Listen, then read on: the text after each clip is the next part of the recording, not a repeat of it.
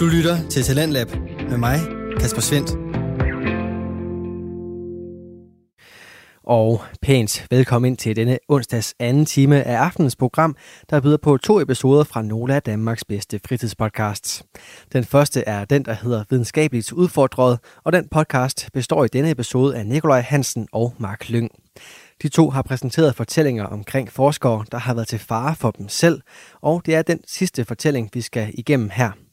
Lyt med videre, når Mark fortæller omkring en russisk blodtransfusion, der gik grueligt galt for den udøvende forsker, men ikke eksperimentets anden deltager. Hør om, hvorfor lige her. Og så kan man jo sidde og tænker man måske, hvad så med en studerende? Hvorfor døde han ikke af det?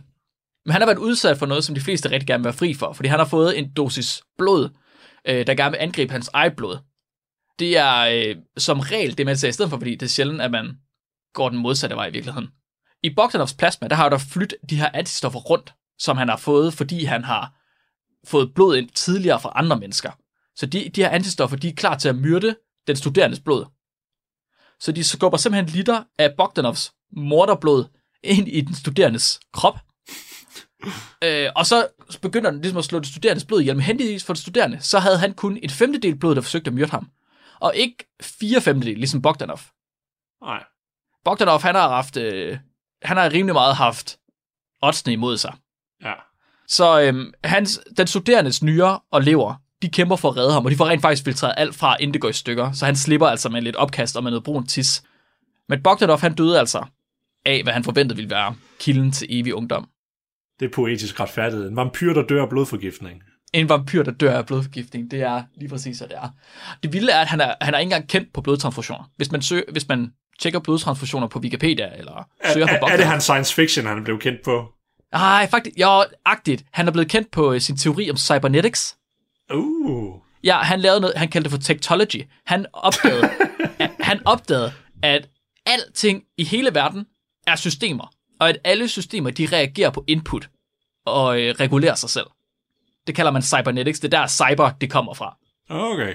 Det var han den allerførste til at opdage, og det var først, da der var andre, der begyndte at pille lidt i det i 1940'erne, at de var sådan, hov, det er der skulle da vist nogle russer, der gjorde for 20 år siden. Ja, 30 år siden der på det tidspunkt. Det er han kendt for. Han er ikke kendt for at lave blodtransfusioner. Nå, det, det, det er er der så- nok en god grund til. Selvom at Rusland alligevel så var de første, takket være ham, der fik en centraliseret blodbank Ah. før 2. verdenskrig også. Jeg, jeg kan ikke lade være med at tænke på, hvor, hvor der nogen, der tog ved lære det her, og så førte det til, at man fandt frem til det her resus positiv og negativ ved hjælp af den case. Nej, for jeg tror, at de fle, øh, som sagt, så var der rimelig mange konspirationsteorier omkring det. Jamen, de bebrejdede, de bebrejdede det nok også, fordi de, de tænkte nok, at det ikke kunne være det ekstra aspekt, fordi de vidste jo, at hvis det var en person, der havde tuberkulose eller malaria, så var det nok det, de ville bebrejde det på jo. I stedet for, var det jo Ja. fordi, de ikke havde ikke identificeret blodet ordentligt. Det tror jeg. Det tror jeg, i stedet for, de, altså Stalin, han gjorde også alt, hvad han kunne for ligesom at lægge Bogdanov ned bagefter. Ja. Fordi han, han ville jo nødig have, at det ligesom skulle se grimt ud på Sovjetunionen. Så nej, desværre, jeg tror ikke, det var det, der gjorde det. Jeg kan ikke huske, øh, så rhesusproteinet har man opdaget via rhesusaber. Mm. Øh, men jeg kan ikke huske, hvem det gjorde det, og hvornår. Det må vi finde ud af til en anden gang. Så Nikolaj, det var simpelthen en vampyr, der døde af blodforgiftning. Og nogle gange, der er facts uh, stranger than fiction. Skal vi lige, inden vi slutter helt af, Nikolaj, tage øh, dagens lytterspørgsmål? yes. Dagens lytterspørgsmål er sendt ind af Begitte, igen, igen, igen. Hun øh, har også skrevet ind til os som Pussycat Fat Cat, og gjorde det også de sidste par gange. Og Begitte, hun spørger, om vi blandt forskere har et højt antal autister. Og hun skriver, at hun er ligeglad med, om de har diagnosen på papir eller ej. Hun er klar over, at en autist med en lille smule senderkendelse, de ved det som regel godt selv. Og jeg tænker, at vi udbreder den lidt og siger alle på øh, autisme-spektret. Er du med på den, Nikolaj? Ja. Tror du, at der er en større del af folk på autismespektret inden for forskning, end der er inden for andre fagfelter? Hmm. det er der nok, ja. Jeg, jeg tror, der er nok noget omkring det. Altså ikke at jeg nødvendigvis selv har oplevet det. Jeg synes ikke rigtig, at der er nogen, der som sådan, jeg vil kategorisere som på... Okay, måske nogle få, men det er ganske få, jeg har mødt, jeg vil kategorisere inden for spektret. Ellers så ikke, hvad jeg har oplevet, men jeg tror, der er nok noget om det. Jeg har ikke hørt om, øh, om forskning, der er lavet på det punkt her. Jeg ved ikke, om det er politisk korrekt. Der er nogen, der, øh, der måske vil sige noget ind på Discord. Der er en, der er på spektret. Okay. Jeg, hmm, det er et godt spørgsmål. Og jeg, men jeg ved ikke, om det i virkeligheden har, om det i virkeligheden har noget at sige. Så Flemming han snakkede om i øh, vores afsnit om ægte superhelte 1'eren, der snakkede han om savanter, Ja, og om at savanter som regel havde en, altså en fordel inden for et eller andet meget specifikt emne, men vi, så fik vi et, øh, et svar fra en lytter, eller en kommentar fra en lytter på den, som selv var på spektret, så vidt jeg forstod. Chrisser, er du ikke herinde? Ja, lige præcis. Chrisser skrev den til os, at det var langt fra alle autister, der, autister eller folk på spektret, der havde det på den måde. Så man behøver ikke, fordi man er autist eller er på spektret, nødvendigvis at have en eller anden særlig evne. nej, lige præcis. Fordi hvis du endelig er en af dem, der har det, så er det også rimelig nemt at så se det. Hvis du er en af dem, der er, hvis du er savant, så plejer det at være Mhm. rimelig obvious. Men jeg tror, der, der, er, der, er der, en, der er der nok en god håndfuld inden for det, som der har det, men så er det ikke noget, hvor de er savanter, og så er det bare det andet, hvor de bare er på spektret måske. Mm-hmm. Men jeg tror inden for videnskab, der er det ikke fordi, at man, man er lidt ligeglad med det. Det er ikke det, der er det vigtige. Så jeg tror måske, det er derfor, at man ikke sådan, du ved, det er nemmere for folk at komme ind i det. Så selv hvis de, så selv hvis de var voldsomme på spektret, så tror jeg, at man er lidt ligeglad med, at de var det, så længe de bare laver god videnskab. Ja, det tror jeg, du var fuldstændig ret i. Ja, Jeg tror også, at der er en mindre, øhm, der er mindre krav om at være social inden for forskning ja lige præcis. et eller andet sted. Tror jeg. Men jeg tror også måske, der er nogle øhm, stereotyper om forskere, om at de alle sammen er sådan lidt specielle, som måske er ved at blive nedbrudt lige nu. Jeg tror, der er mange felter og fag, som bliver nedbrudt af hele vores øh, ligestillingsdebat, om at alle skal have lov til at være alle steder. Og derfor så er der også mange forskellige mennesker, der kommer ind og bliver forskere, uanset hvem de er, og hvad de, hvordan de ligesom er til dagligt. Det var ikke så sjovt et svar, men jeg håber, det gav mening. Tusind tak for i dag alle sammen. Er vi klar til dagens dyrfakt, Nikolaj? Ja, Okay, dagens dyrfakt er sendt ind af Emilie Sexhøj, som også sidder med os på Discord. Tak, Emilie. Hun skriver, at uh, Costachella crocimai, det leaf sheep, er en havsnegl, som lever af alger. Den bruger horizontal gene transfer til at lave fotosyntese. Det betyder, at den behøver i princippet kun at spise én gang i dens levetid, levetid for derefter at leve af sollys. awesome. Og som én gang skulle man spise hele sit liv. Mit navn er Mark, Mit navn er Nikolaj. og du er blevet videnskabeligt udfordret. Husk at være dum. Du lytter til Radio 4. Og sådan fik vi afsluttet denne onsdags første podcast. Det var Mark Lyng og Nikolaj Hansen, der vikarierede for Flemming Nielsen i et afsnit af Videnskabeligt Udfordret. Det er en fritidspodcast, der i den grad har gjort mig klogere på, hvorfor videnskab og forskning bag er så vigtigt at forstå, for at kunne gennemskue de resultater, der ellers ofte bliver fremsat med mange forskellige vinkler. Hvis du vil have samme læring som mig, så kan du finde flere afsnit fra podcasten her inde på diverse podcast-platforme og finde tidligere Talentlab udsendelser med og uden videnskabeligt udfordret inde på radio4.dk og i din foretrukne podcast-app. Nu skal vi have aftens podcast episode nummer 2, og den står på anden del af snakken imellem verden Søren Kierkegaard Åby og sportsøkonomen Kenneth Korsen i et særafsnit af fodboldpodcasten PL Taktiko. Normalt så kaster podcasten sig nemlig over udvalgte kampe og taktiske neddyk i den engelske Premier League, men i dette afsnit er blikket vendt mod økonomiens verden. Det er som sagt anden del af snakken imellem Søren og Kenneth, men du kan altså sagtens følge med uden at have hørt første del, som vi sendte den 25. januar. Der bliver både snakket omkring coronas betydning for de engelske klubber, samt forhandlinger med diverse oliestater. Lyt med lige her. Jeg vil tage os videre over til det næste emne. Det er det saudiarabiske konsortiums fejlslåede køb af Newcastle United. Og jeg vil lige sætte scenen først for vores lytter, så man ligesom ved, øh, hvad, hvad, hvad det er for en sag. Øh, jamen i sommeren, der var øh, et saudiarabisk konsortium, de var interesseret i at købe fodboldklubben Newcastle United. Øh, det bestod, konsortiet bestod af flere forskellige interessenter. Det bestod af PIF, øh, det er Saudi-Arabisk Wealth Fund, og chairmanden i det her, altså formanden, det var øh, kronprinsen i Saudi-Arabien, Mohammed bin Salman. Øh, der var et andet, øh, der er flere konsor eller flere øh, interessenter her i den her øh, konsortiet, Der er PCP, der er også Saudi-Arabisk Wealth Fund, der er Capital Partners, og så er der Ruben Brothers. De lavede sammenlagt et bud på 3, 300 millioner pund for Newcastle United, og det var de egentlig blevet enige med Newcastles øh, ejer, Mike Ashley, om. Men øh, der var, øh, de skal igennem, når man køber en Premier League klub, så skal man igennem en test fra Premier League-ejernes side, øh, for at se, om det er en, en ejer, de kan stå indenfor. Øh, den blev trukket i langdrag, og det er primært på grund af, at øh, Premier League var i tvivl om, øh, hvor stor en indflydelse den saudiarabiske stat havde på øh, den her øh, kontor, der var ved at købe Newcastle United, så man var bekymret for, at det var en nation, der egentlig var ved at købe en Premier League fodboldklub og bruge det som en form for sportswash. Så derfor blev øh, processen trukket i langdrag. Øh, der var også flere menneskerettighedsgrupper, der var imod overtagelsen, blandt andet på grund af mordet på journalisten Jamal Khashoggi, øh, som man også mener, at det var Saudi-Arabien, der stod bag. Øh, så det har været en rodesag, og til sidst så endte det med, at øh, på grund af den her proces trække langdrag, jamen, så valgte øh, konsortiet at trække sig. Og det er der, vi står nu. Der var ikke nogen, der endte med at købe Newcastle United. Men først og fremmest, øh, Kenneth, hvorfor er et saudiarabisk konsortium interesseret i at opkøbe en Premier League-klub?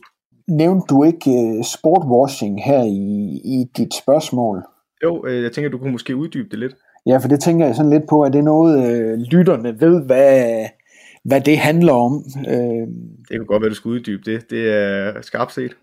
Øh, for, fordi der tænker jeg jo på, at, at mange gange så nogle af de investeringer, som kommer i, i fodboldøkonomien, for eksempel fra, fra Mellemøsten, hvad enten det er Sheikh øh, Mansour, der køber sig ind i City, eller Qatar Sports Investments, der køber sig ind i, i Paris Saint-Germain, eller hvordan Qatar Foundation eller Qatar Airways har været på, på trøjerne i, i FC øh, Barcelona, så, så er, er det her øh, begreb sportwashing, det er jo noget, som rammesætter sportsinvesteringer på en ny måde, og også øh, vedrører nogle af de krav, der, der er til, til sportsorganisationer, øh, sportsklubber, øh, men også Liga og Premier League, øh, som, som er på det europæiske øh, kontinent, og hvordan vi sådan ligesom ser på, på, øh, på hvad hedder det, governance, eller, eller good governance i, i sport, som jo også, i hvert fald på overfladen, er blevet mere og mere vigtigt øh, i, i organisationer fra, altså også i fodbolden fra FIFA ned over UEFA til, til de nationale forbund og de professionelle ligaer herunder, så kan vi altid diskutere, om det bare er kommunikerende overflade eller handlingsorienteret øh, substans. Det er en helt anden diskussion, men, men øh, hvorom alting er, så er det jo så er det jo været ret strategisk for, for nogle af de her lande med, med dybe lommer eller med mange penge, hvad enten det er Katar eller, eller Saudi-Arabien, og, og investere i, i sportsevents eller i sportsrettigheder eller i professionelle fodboldklubber, øhm, for, for ligesom at forbedre deres øh, image og, og sminke virkeligheden også, som vi har set i for eksempel Katars øh, sammenhæng med, med VM øh, 2022 og dække over nogle problemer omkring human rights eller menneskerettigheder. Og sådan har det jo også været i forhold til Saudi-Arabien. Der var den her øh, sag, som også ramte de internationale medier omkring øh, journalisten, der, der blev dræbt. Øh, og, og, og det giver nogle problemer, øh, når øh, den slags investorer kommer ind. Øh, i vores vesteuropæiske eller europæiske demokratiske øh, modeller, fordi øh, det, at man bruger øh, sporten som en geopolitisk øh, platform, eller anvender den her form for, for soft øh, power i forhold til at, at skabe et, et bestemt image øh, i verdenssamfundet, det er jo problematisk at, at, øh, at sportsklubber, sportsfans skal tages som gisler i, i, i den proces. Og det er jo noget af det, der har gjort, at, at der var nogle problemer omkring, øh, omkring det her øh, saudiarabiske opkøb af, af Newcastle. Ja, det er jo også det, der får procent til at blive trukket langdrag. Altså det er jo netop, fordi man kan motivfortolke lidt, at der har været nogle rigtig dårlige sager for Saudi-Arabien, og i og med, at de gerne vil åbne op for måske turisme eller andre ting, så kan man købe en Premier League-klub og komme til at fremstå måske mere sympatisk, fordi man forbinder nogle saudiarabiske brands eller øh, statsejede selskaber med en Premier League-klub, der spiller flot fodbold, og så kan man måske få en mere positiv association til landet. Øh, og det er jo nok det, de er ude på, som du også er inde på. Øh, men hvis vi nu kigger på det her, øh, og i processen i det her, hvorfor tror du, de vælger at trække sig, under at de jo ikke er blevet afvist af Premier League på det her tidspunkt. De er jo kun under en undersøgelse. Hvorfor tror du, at de her konsortier vælger at trække sig? Jamen altså, det, det er jo et, et, øh, det er jo et interessant spørgsmål, men, men det, det korte svar vil jo være, nu, nu har jeg haft en del lange svar, ikke? men det korte svar vil jo være, at øh, jamen, det har ikke været mulighed at få det, som, som de gerne vil, øh, vil have det, og det er jo, øh, det er jo også vigtigt øh, for investorer, når man, øh, når man går ind øh, i, i, hvad hedder det, et, et opkøb, fordi et opkøb af en, en fodboldklub i, i Premier League, øh, det er jo ikke et impulskøb i, i, i den forstand. Øh, så det her, det handler jo om, at de ikke kunne få det, som, som de ønskede, og det er også det, man ser, hvis man har fulgt med i sagen, at, at, øh, at offentlige interesser og regeringsmæssige interesser jo har været øh, indblandet i, i, i det her.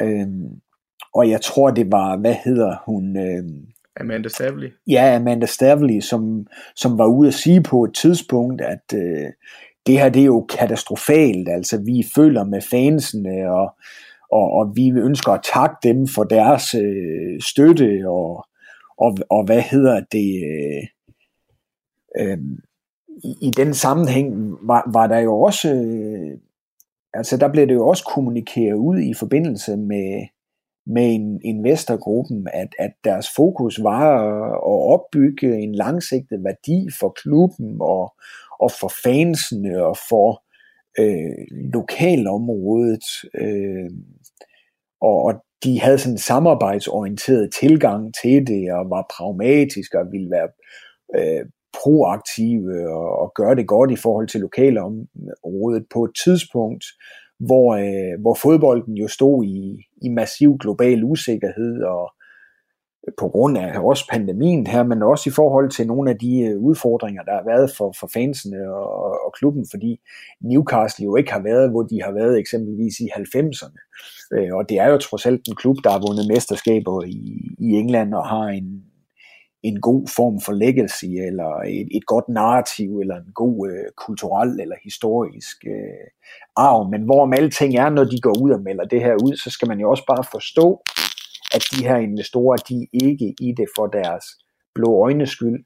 De er ikke romantiske i forhold til at sige, nu køber vi den her klub, fordi vi vil gøre det godt for lokalsamfundet, eller regionen, eller for, for Storbritannien. Altså, der er øh, investeringer i fodboldklubber, det er jo baseret på selvinteresser. Øh, og det er vigtigt at, at have med også det her, som, som jeg siger med, at, at at når man køber sig ind i Premier League, så når man jo ud til et globalt publikum, og, og der er jo også noget i, i sportsinvesteringer, der appellerer til følelserne, særligt hos fansene, og det er også derfor, at fansene bliver blandet ind i, i den her retorik, som kommer fra, fra øh, Amanda Stavely eller fra investeringsgruppen, øh, øh fordi man forsøger at, at påvirke tingenes øh, tilstand, og det er også det, der ligger i forhold til soft power, i forhold til geopolitik, i forhold til øh, sportwashing, altså det her med, at man ønsker at, at polere et, et øh, bestemt øh, image og, og rykke ved, ved verdenssamfundet, for eksempel øh, deres øh, opfattelse af, af Saudi-Arabien. Men, men jeg synes også noget af det, der er interessant her, Søren, det er at kigge på, hvad, hvad har FIFA og UEFA's interesser været over de senere år, ikke? Fordi der har jo også været analyser fra medierne omkring det her, men sådan, hvis jeg har kigget de analyser igennem, og, og sammenholdt det med mit eget billede, når jeg kigger på, på fodbold sådan på global plan, ikke? Jamen, så synes jeg, at FIFA og UEFA's interesser har jo også været interessante, fordi vi har, vi har set, at, at der er kommet reformer, og vi har set øh, begrænsninger blive lagt ind over fodbolden, altså financial fair play var jo sat i spil for at begrænse et overforbrug rent økonomisk, så kan vi altid diskutere, hvorvidt det har været effektivt, fordi der er klubber, der har fundet kreative smuthuller øh, igennem det, men en anden begrænsning eller intervention, der er kommet fra, fra de her sports governing bodies, altså FIFA UEFA og ned over øh, de nationale ligaer og, og, og forbund, det har jo også været sådan noget som tredjeparts ejerskaber, der er blevet forbudt. Altså dem, der følger med Premier League, vil jo kunne notere eller huske Carlos Tevez, da han var i, i, øh, ja, i, i West Ham, og Marciano tror jeg også var, var impliceret i den slags, eller lignende konstellationer, som jo truer sportens integritet og, og gennemsigtigheden i, i fodboldøkonomien. Og der synes jeg, det er vigtigt at, at kigge på, at fodbold var jo kendt som folkets spil og som et kæmpe public service produkt, hvor spillere og det skrev vi i et engelsksproget bogkapitel, som, som jeg skrev, jeg tror, jeg har nævnt det sammen med en professor fra Harvard og en engelsk fyr med indsigt i spillet. Der skrev vi om Premier League-økonomien, og hvor øh, spillerne jo tidligere for, for årtier siden mødtes med lokal øh, befolkningen på den lokale øh, pop, og, og sidenhen så øh, er så spillet jo bare blevet revolutioneret på rigtig mange områder, både på og uden for banen. Men vi har i de senere år set, at de store forbund også ovenpå problemer, for eksempel korruption i FIFA, har forsøgt at tage ansvar, beskytte, i spillet, øh, beskytte spillet i forhold til det, at der bør altså være grænser for, hvor langt man skal gå, selvom globalisering øh, og pengenes indtog selvfølgelig også har ændret de lokale, regionale og nationale konturer for, for fodbold, også i Premier League. Øh. Og så det, der for mig er, er spændende at se, nu her, hvor fodbold i høj grad er blevet et money game i stedet for et decideret øh, public service produkt, som vi kendte det, og hvor pengestrømmene styrer, også, øh, også når vi har set, at globale topklubber ønsker deres egne turneringer. Det bliver at se, øh, hvorvidt det, der sker fra FIFAs side og UEFAs side, og håndhævelsen af ting, der også får indflydelse på nationale forbund og ligaer som Premier League, hvorvidt det bare bliver kommunikerende overflade eller handlingsorienteret substans, øh, fordi den handlingsorienterede substans har jo ikke sådan for alvor været det i forhold til, at man har håndhævet reglerne sådan for alvor ja, omkring financial fair play. Øh, så, så der synes jeg, der er nogle, nogle interessante ting på spil. Ja, det er der helt sikkert også med det her Saudi-Arabiske konsortium. Altså man kan sige, det er der måske også en del af grunden til, at de vælger at trække sig. Det er måske fordi, de har fået så meget dårlig omtale i medierne på grund af netop det her mord på journalisten Jamal Khashoggi bliver bragt op. Øh, og at processen tager længere tid, fordi de er med at blive undersøgt. Det er jo det er ikke modsat af det, man ønsker ved at opkøbe Premier League med at skabe god omtale. Så det kan måske være det, der har været med til at presse dem ud af det her projekt. Men hvis man nu står, du siger, at det er blevet meget øh, det er ikke så meget folkets spil mere, som det har været tidligere, fordi der er kommet så mange penge i det. Men der står jo nogle Newcastle-fans nu, der er, for at sige det mildt, pænt trætte af den nuværende ejer Mike Ashley, øh, og havde måske håbet på, at det her Saudi-Arabiske konsortium kom ind, give dem nogle nye spillere, forbedre faciliteterne, få dem tilbage, hvor de føler, de hører hjemme. Øh, men du er også inde på, eller vi er begge to inde på, at det er noget sportswash, altså de gør det med nogle, det kan godt være, det vil blive en fed fodboldoplevelse, men der er nogle andre øh, er motiver til, at de køber Premier League-klubben, der måske ikke er så noble, og måske i virkeligheden øh, er ret pober. Men vil du sige til de fans, at de er heldige, de slap for det saudiarabiske Saudi-Arabiske konsortium, eller øh, har de ret til at være lidt øh, ked af, at de ikke øh, blev opkøbt? Jamen, det afhænger jo af, hvilken tilgang man, man tager, fordi, øh, fordi der har jo også været protester rundt omkring i Europa, altså også omkring øh, Red Bull Leipzig eksempelvis, øh, og, og, og Tyskland er jo trods alt som fodboldland kendt for at være rimelig konservative og for at lytte meget til, til fansene. Så, så jeg tror, man skal skille mellem øh, de romantiske, traditionelle, konservative fangrupperinger, og så de fans, som øh, kigger meget på, øh, at det er sgu sjovere at spille med i toppen. Det er sgu sjovere år efter år at, at være med i, øh, i hvad hedder det, UEFA øh, Champions League. Så det afhænger jo øh, af, hvad man, man, man kigger på. Vi ved, at præstationer i fodboldøkonomien og også i Premier League jo over tid er meget afhængige af penge eller økonomiske investeringer.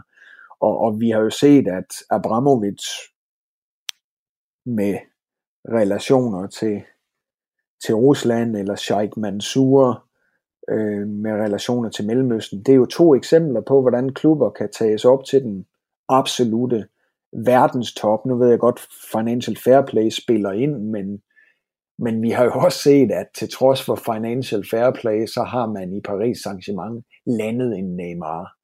Øh, og så går man så ind efterfølgende, ikke i første omgang og køber Mbappé, men får ham ind på, på, på, på leje, fordi man er opmærksom på, på financial fair play.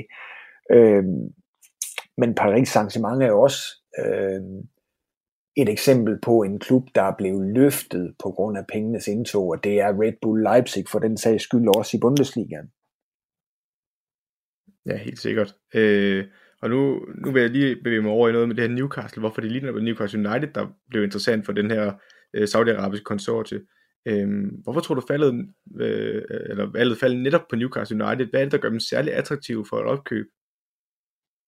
Jamen altså et, de er i, øh, de er i Premier League, og, og det er i sig selv øh, interessant. Fordi hvis jeg kigger fremadrettet over tid, så er Premier League en af de ligaer, der kan tjene penge på, på øh, tv. Sammen med for eksempel UEFA Champions League, men UEFA Champions League kan man jo ikke bare lige købe sig, købe sig ind i. Øh, men det kan man i Premier League. Der er mulighed for at, for at, at, at købe klubber. Man får jo også et, øh, øh, altså noget, som er en del af et stort øh, globalt øh, brand.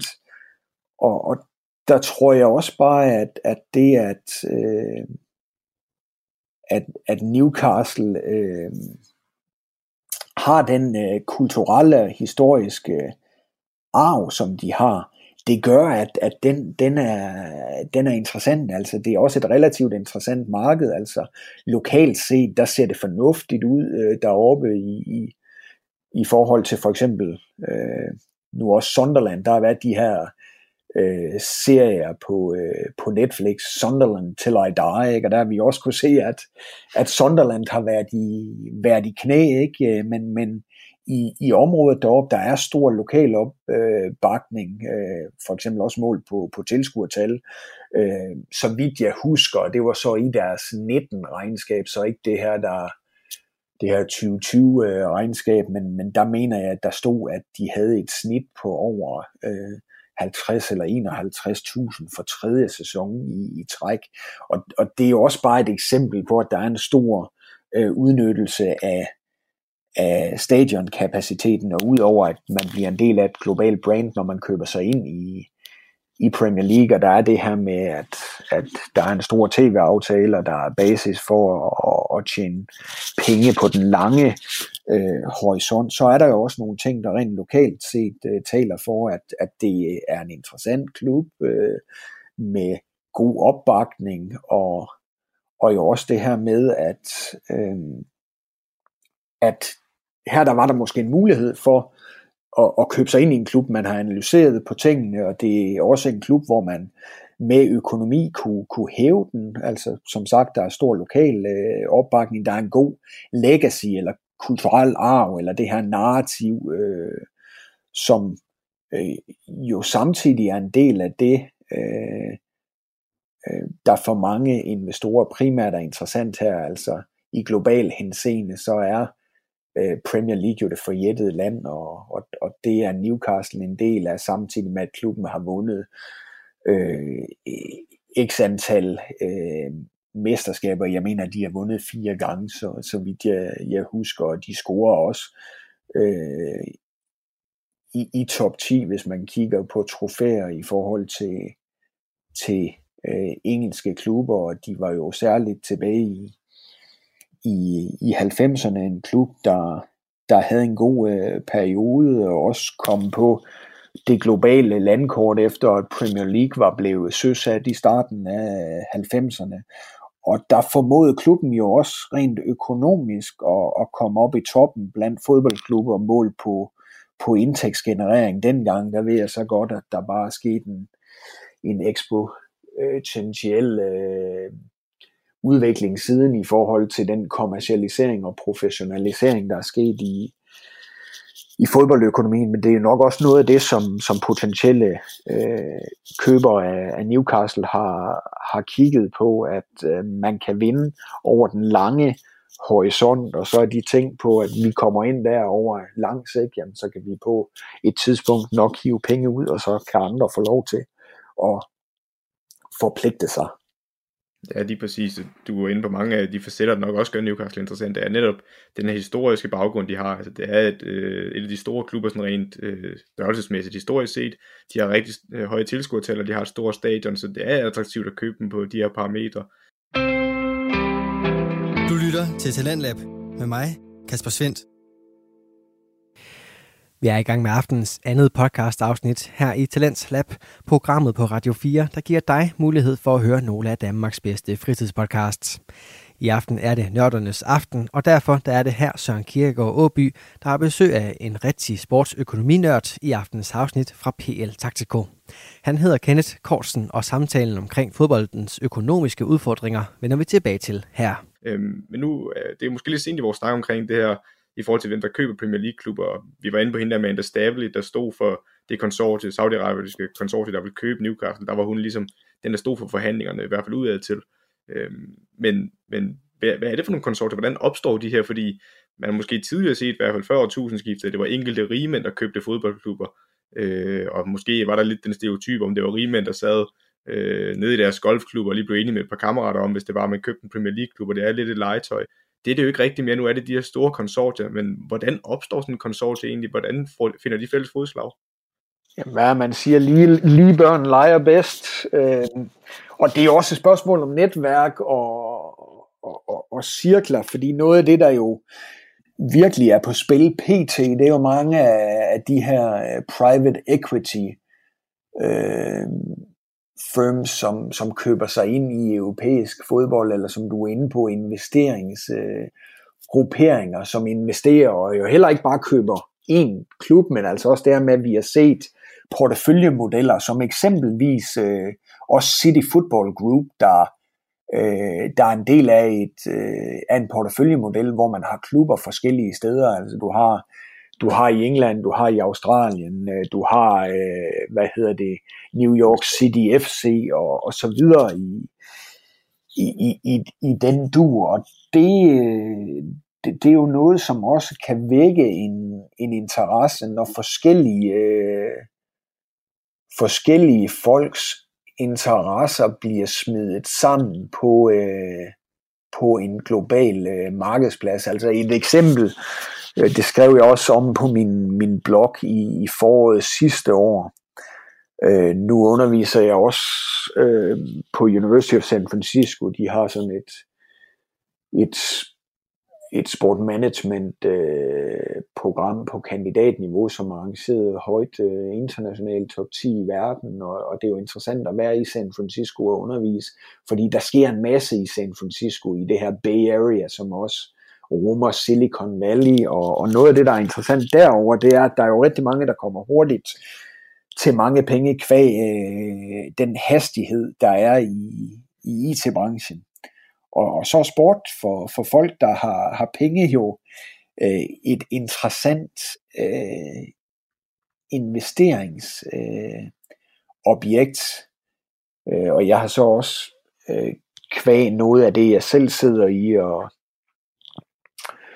øh, rundt omkring i, i verden fået indsigt i, og også haft møder med, med investeringsgrupper, men også med, med fodboldklubber, der, der, der køber ind, og der kan det jo også være ejendomsinvesteringer, der nogle gange øh, kommer i spil i, i forhold til, til, til køb af, af fodboldklubber, men også det, at man har porteføljemodeller, der indeholder øh, forskellige forretningsområder, altså det kan være e-sport, der indgår i det, det kan være andre sportsgrene, der indgår i det, det kan være noget IT-relateret, der indgår i det, hvor man kvæg den globale markedsplads, man også får via sporten, eller den markedsføringsplatform, man får via sporten, kan høste øh, profit andre steder øh, relateret til sin, sin investering. Så det er jo det her med, når øh, folk, der færdes i bestemte cirkler eller med bestemte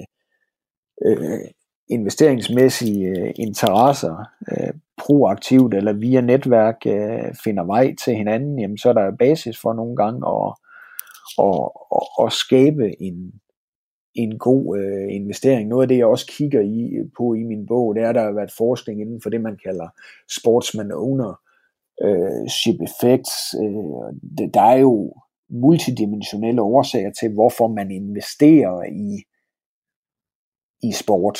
Øh, men for bare lige at gøre den her færdig, fordi det bliver lidt et, et langt svar, ikke? så kan man sige, multipler er jo en del af det, altså det her med forventningen øh, om en stigning i værdi over, over tid, når man kigger på værdiansættelsen.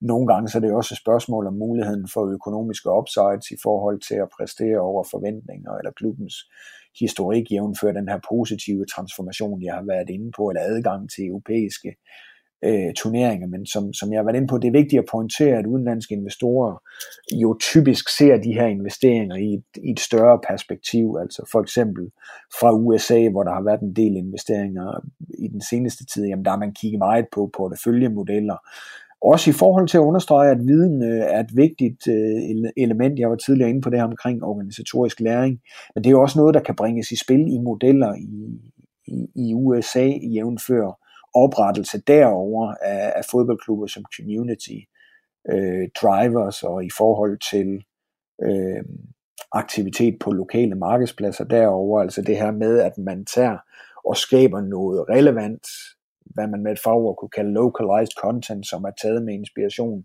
fra en global fodboldmarkedsplads eller fra et europæisk fodboldmarked, hvor den sociokulturelle og, og socioøkonomiske betydning af fodbold har haft en anden positionering i samfundet, end det vi har set i historisk henseende i, i USA. Men USA, hvis vi tager nogen, eller kigger på nogle af, af deres investeringsgrupper, de flytter sig også rigtig meget lige nu i forhold til, til øh, fodbold, og der tror jeg, at nogle af investorernes tanker går også på, på, på future value, ikke bare, bare i forhold til værdiansættelsen af, af klubberne over en lang investeringshorisont, øh, men jo også det her med, at øh, USA som marked er karakteriseret ved, at der er flere og flere unge talenter, og, og øh, mange af de talenter har ikke nødvendigvis interessen i at komme ind i, i MLS, men der har været nogle opgørelser, der kigger på, at øh, den fremtidige værdi af unge amerikanske spillere vil overgå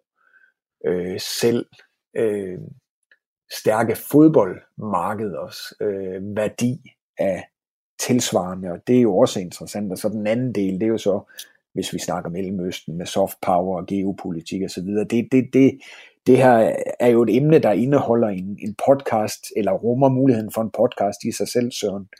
Ja, helt sikkert. Og, og, og det er et interessant emne, du kommer ind på. Altså det der med for eksempel, at de har andre øh, andre interesser, eller måske fælles interesser, der gør, at de måske, for eksempel noget e-sport eller noget andet, eller fra Silicon Valley, de har noget øh, virksomhed, de driver sammen, eller har samarbejde, så går de ind i en Premier League-klub, fordi de har det her samarbejde på forhånd, eller har nogle interesser, som der gør, at det kan blive interessant at købe en Premier League-klub ved siden af. Og du er også inde på nogle andre ting i forhold til, at man måske tidligere, det er i hvert fald det, jeg forstår, at du har været tidligere, det tidligere i hvert fald har været sådan, når man køber Premier League-klubber, så har det været det her legetøj, men der er måske også udlandske investorer eller øhm, konsortier, der ser en mulighed for at tjene penge på en Premier League-klub lige pludselig, altså fordi, som du også har været inde på tidligere med under coronakrisen, og det kan være, at værdisættelsen af klubberne falder, så kan man måske købe en Premier League-klub til en god pris og videreudvikle den, mm. og så sælge det for en øh, højere pris og få lidt profit den vej. Ja, så det, så det er multidimensionelt, men jeg nævnte også uh, Silicon Valley, der fik jeg ikke lige slået krøllen på halen, fordi jeg nævnte det blogindlæg, jeg selv havde sidste år i, i, i foråret, hvor jeg skrev om, om, øh, om øh, Silver Lake, som, som også er, er en investeringsgruppe i Silicon Valley, der købte sig ind i, i City Football Group, eller Manchester City, hvor de for cirka 10% gav 500 millioner dollars på et tidspunkt, hvor øh, der også var hele den her øh, sag omkring financial fair play.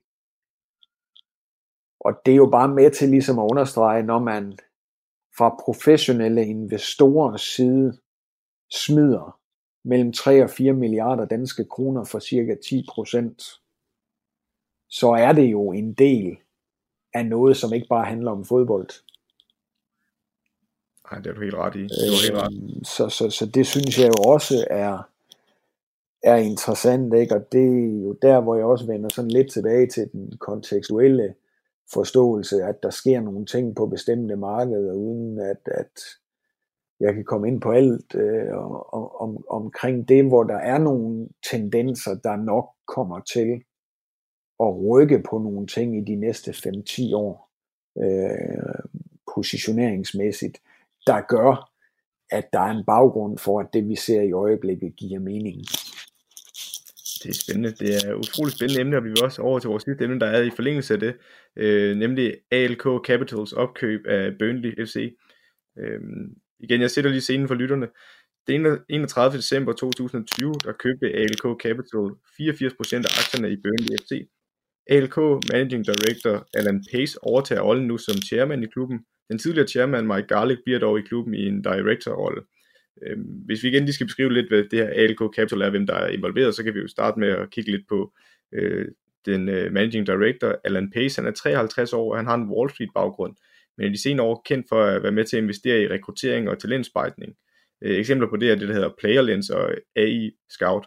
Øh, AI Scout skal hjælpe professionelle klubber til blandt andet talentspejde amatør fodboldspillere på verdensplan, så det bliver lettere at finde de her måske lidt uslibende diamanter, øh, og det er den service, de tilbyder først og fremmest, det her ALK Capital, jamen, øh, hvorfor er det, de har fundet en klub som Burnley attraktiv? Er det virkelig bare, fordi det er en Premier League-klub?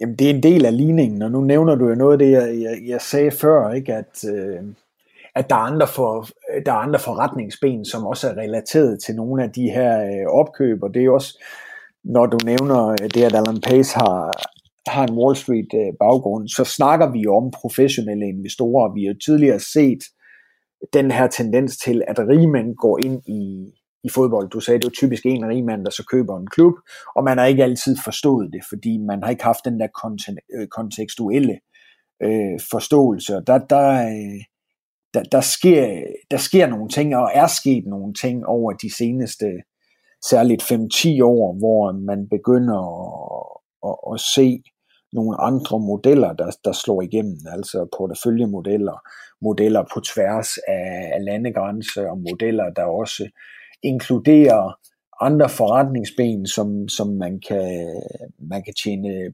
penge på. Og, og, og det, det er interessant her, øh, samtidig med at Premier League selvfølgelig er, er øh, interessant, fordi alt andet lige, de køber sig ind i et marked eller en liga, som også i fremtiden ville være interessant for tv, altså Premier League. Øh, og, og, og det er jo vigtigt at notere, at de her folk, som jeg tidligere har sagt, det er ikke romantikere, altså de ønsker over tid at kapitalisere på fodbolden og, og på sigt hive, øh, hive penge ud af de forskellige forretningsben, som, som de så har investeret i, hvad enten det er fodbolden direkte eller noget, som er relateret dertil. Øh, og, og så er der selvfølgelig også noget omkring øh, køb og salg af, af spillere, som jeg var inde på. Altså, men, men, men der er også nogle ting, man, man skal være opmærksom på. Altså, hvad får du, når du køber dig ind i Premier League, kontra hvad får du, hvis du køber dig ind i Danmark, kontra hvis du køber dig ind i Belgien, i Holland, i Portugal, i øh, Norge, i, i Tyskland. Ikke? Altså, der er forskellige ting, der er på spil, fordi når du køber dig ind i Premier League, så på transferdelen, så er man jo relativt oppe i, i toppen af øh, hierarkiet øh, kontra ligaer uden for øh, top 5. Men nu er det her jo også en amerikansk øh, gruppe, så der vil også være det her med udviklingen blandt øh, unge amerikanske spillere over tid, som jeg sagde tidligere, hvor der er lavet nogle, nogle analyser Øh, og USA er jo også et marked, der langt fra er mættet, hvad angår øh, fodbold, så der vil også være en, en, en videnstransfer øh, på spil her. Og så tror jeg, at timing i investeringerne er også relateret til, til hele pandemien nu, som vi, vi har været inde på tidligere, fordi pandemien giver også mulighed for, at folk, der har masser af likviditet, kan komme ind og, og lave en form for for godt købmandskab. Nu siger jeg godt købmandskab, jeg har lige lavet et bogkapitel, der kom ud inden jul, øh, hvor vi kigger på godt købmandskab i relation til fodboldøkonomi, men også den kompleksitet, der, der ligger i det. Men her kommer godt købmandskab, øh, som også er et, et forskningsområde for os på Professionshøjskolen UCN, der kommer det jo også til sin ret, eller kan komme til sin, sin øh, ret, fordi der kan være mulighed for at gøre en god handel lige nu, hvor markedet øh, nogle gange er, er presset i, i bunden, men altså det handler, som jeg ser det, om en holistisk investering øh, fra verden til USA, og hvad der så ligger i den interaktion, eller fra Mellemøsten til, til til verden, og hvad der ligger i den interaktion, når man køber sig ind i, i, øh, i Premier League. Øh, og, og, og det der, der viser, at det jo ikke bare er irrationelt legetøj, det er jo også, at, at Burnley-gruppen vil jo også have en, en lokal tilstedeværelse. Det er ikke bare noget, man leder fra distancen. Nej, netop de har valgt, at Mike Garlic skal blive i klubben også som øh, en del af ledelsen, er jo også et tegn på, at de stadigvæk vil holde fast i mange af de værdier, Burnley har i forvejen. Ja, lige nøjagtigt. Lige nøjagtigt.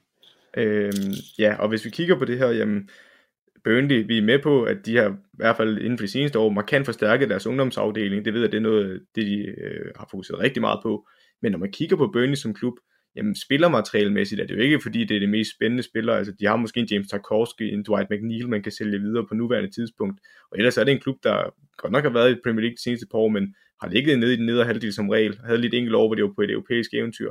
Men ellers er det jo en traditionel klub, der ligger dernede omkring øh, og de har været økonomiske problemer, øh, det var vi inde på tidligere, i forhold til, at de også er ekstremt afhængige af de her tv-penge, øh, og i forhold til også at få tilskud på stadion.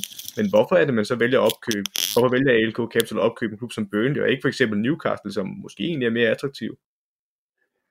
Jamen, det handler jo altid om den interaktion, der er i og omkring øh, transaktioner eller, eller handler. Ikke? Altså, øh, der, der ligger en, en større proces, en større analyseproces til grund for, hvor man vælger at gå ind, og man har måske typisk, det ser man jo ofte, øh, haft forskellige øh, klubber på, på øh, tegnebrættet, øh, men her har man kunne se, jævnfør interaktionerne, at man har kunne få det, man, man ønsker at få, eller kunne komme tilnærmelsesvis tæt på, og, og få øh, det, man, det, man ønsker. Og det er jo det, det er jo det, der er, det er jo det, der er på spil her. Ikke? Det er jo det, der, der gør det interessant.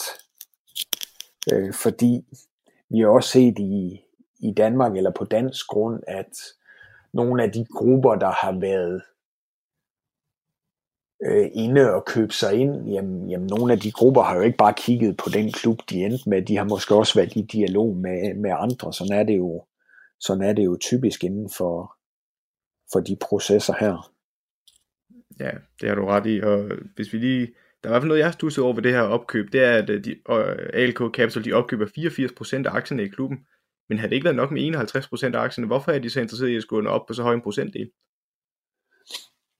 Jamen altså, du har ret. Altså 51 procent øh, havde været nok til, til et flertal. Der er også en grund til, at man i Tyskland har den her 50 plus 1 regel, hvor man, hvor man siger, at, at hovedparten af klubben, med, der er selvfølgelig undtagelser dernede med Hoffenheim og Leverkusen osv., de her virksomhedsejede klubber. Men der ønsker man at beskytte klubberne eller tysk fodbold mod øh, udenlandske øh, ejerskaber. Jo, i det her tilfælde 51 procent, det har været nok til, til et flertal. Men altså en større ejerandel kan jo være en fordel på, på sigt, hvis værdien stiger, som jeg, jeg har sagt tidligere. Øh, de her folk, de går jo ikke ind for deres, øh, eller af romantiske årsager, eller for deres blå øjnes skyld. De gør det for at, at vinde over tid, og, øh, og her der opnår de jo større kontrol også i forhold til fremtidig salg af, af klubben, og det, det er noget af det, der, der nok er interessant for den gruppe her. Så det, det du hentyder lidt til, det er, at de måske på senere tidspunkt måske, fordi de har så stor en procentdel af aktierne, så kan de for eksempel lave, hvis de nu, ikke de når samme højde som Manchester City, men de vil kunne finde for eksempel enten at sælge hele klubben, eller kunne lave som Manchester City, at de sælger en mindre procentdel til for eksempel øh, Øh, de kalifornisk baserede øh, investeringsgruppe Silver Lake, eller hvad det hed, du øh, omtalt, det ville jo også være en mulighed for Burnley, fordi de har købt så stor en procentdel af aktien, de måske stadigvæk kunne sige, at vi kan stadig sælge 10-20% af vores aktier og stadigvæk have aktiemajoritet. Ja, det er jo også interessant nu, nu er det her en amerikansk investeringsgruppe, ikke? hvorfor køber de sig ind i europæisk fodbold? Altså hvis du kigger på værdiansættelser over tid i amerikanske øh, sport, det er jo ikke længere en, en legeplads for millionærer, det er en legeplads for, for milliardærer, fordi værdiansættelser, hvis du kigger på NFL-hold, NBA-hold osv., er bare gone through the roof, ikke? Altså, der, der har man sprængt øh, banken for, for at komme ind der. Og selv i den amerikanske MLS, hvor man godt nok har en lukket liga, det vil sige, der ikke er, der er ikke den der nedrykningstrussel, men, men man er jo ikke der, hvor man skal være endnu i MLS med hensyn til for eksempel tv-aftaler, Øh, man har ikke den der økonomiske upside, som er veludviklet i Europa endnu i, i, i yderste potens over i forhold til transfer, men jo også det her øh, med, at øh, hvad hedder det, the pot of gold at the end of the rainbow i europæisk fodboldøkonomi, det er jo Champions League, så der er jo en upside, hvis man gør det godt i, i europæisk fodbold for at komme ud og spille i Europa på, på den store øh, scene. Men, men selvom man ikke har de ting i MLS, så er værdiansættelsen af klubberne derover og prisen for at komme ind, er også astronomisk. Også særligt sammenlignet med, hvad koster det at komme ind i en dansk klub, eller i en hollandsk klub, eller en portugisisk klub eksempelvis. Øh, men jo egentlig også, det er også det Premier League klubber og hvad de ansatte bliver sat i forhold til. Ja, og det, nu, nu er vi inde på med Burnley, altså de bliver opkøbt af nogle amerikanske investorer, øh, som der har andre fodboldvirksomheder øh, eller andre fodboldinteresser. Øh, og Burnley har jo desperat manglet øh, spillere. Altså de, i sommer transfervindue var manageren Sean Dyke ud at sige, at de havde brug for nye spillere, og de har haft en meget tynd trup. Øh, så blandt andet på den front, og måske også bare sådan udviklingsmæssigt, hvilke muligheder giver de, den her nye ejergruppe Burnley fremadrettet? Jamen først og fremmest, så er fodboldøkonomien jo også afhængig af økonomiske investeringer, eller det her med, at penge kan gøre en forskel i forhold til at have et, et, øh, et godt økonomisk råderum, der kan sikre, at man kan investere i tilstrækkeligt talent, øh, der kan gøre en forskel på banen, eller sikre en sportslig performancemæssig kontinuitet, eller det her med, at der er en sammenhængskraft mellem den, den sportslige performance og den forretningsmæssige eller økonomiske performance i klubben, hvis man kigger på sportsøkonomiske cirkler. Så det her med, at man kan få noget kapital ind, det er selvfølgelig altid vigtigt. Også nu har vi snakket pandemien, og det her med, at klubber kan øh, have, have udfordringer, og det her med, hvilke klubber kan have udfordringer. De klubber, der har størst udfordringer, det er måske dem, der ikke har været så godt polstret, samtidig med, at de så står i en situation, hvor man måske ikke har øh, præsteret eller haft andre driftsmæssige øh, problemstillinger. Så hvis den nye gruppe kommer ind og sikrer øh, et boost af det økonomiske råderum for, for klubben, så er det jo positivt, men det er jo også væsentligt, øh, så jævnfør det, jeg har været inde på med organisatorisk læring, at man kan aktivere øh, det pengeflow, der kommer i en klub, øh, og, og det er jo der, hvad enten vi snakker fodbold på banen, så er koblingen mellem viden og, og færdigheder lige med kompetencer. Altså hvis en fodboldspiller har viden om, hvad vedkommende skal gøre i den gængse situation på banen, men ikke har færdighederne til at udføre det, så er der ikke optimale kompetencer. Og det vil der jo heller ikke være, hvis du kan lave en god dribling, eller er dygtig til at drible, men gør det på de forkerte steder af banen, altså ikke har taktisk viden til at vide, hvor du skal sætte ind. Og sådan er det jo også med investeringer i fodboldøkonomi, at, at know-how, øh, viden, færdigheder, og kompetencer, der kan være med til at løfte produktionsapparatet og leverancen øh, for klubben, der jo i sidste ende skal positionere sig på både et lokalt, et regionalt, et nationalt og et globalt fodboldmarked, jamen det, det er alt afgørende øh, forudsætninger for succes. Og øh, det bliver spændende at følge Burnley fremadrettet. Det er i hvert fald super spændende, at komme en investor ind, der også har øh, kompetencer på området. Det er virkelig spændende at følge deres udvikling, om, øh, om de kan komme længere op i tabellen, og om de, de kan begynde måske at videreudvikle øh, også spillermaterialet og så videre. Men øh, Kenneth, det var, hvad vi nåede den her gang.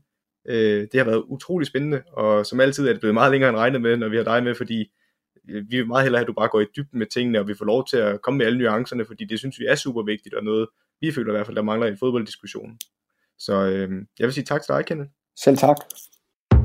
Radio 4 taler med Danmark. Og så fik vi også afsluttet den passionerede snak imellem Søren Kirkegaard Åby og sportsøkonomen Kenneth Korsen. Det var i et særafsnit fra fodboldpodcasten PL Taktiko, som du fik her. Og med det er vi nået til vejs ende på aftenens program. Udover PL Taktiko, så kunne jeg også præsentere dig for en episode af Videnskabeligt Udfordret, hvor Mark Lyng og Nikolaj Hansen fortalte omkring forskere, der har været til fare for dem selv. Begge aftens fritidspodcast kan du finde flere afsnit fra inde på diverse podcast-platforme. Mit navn er Kasper Svens, og jeg skal også huske dig på, at du kan finde alle vores tidligere Talentlab udsendelser inde på radio4.dk eller i din foretrukne podcast-app. Nu er det tid til nattevagten her på kanalen. God fornøjelse og på genlyt.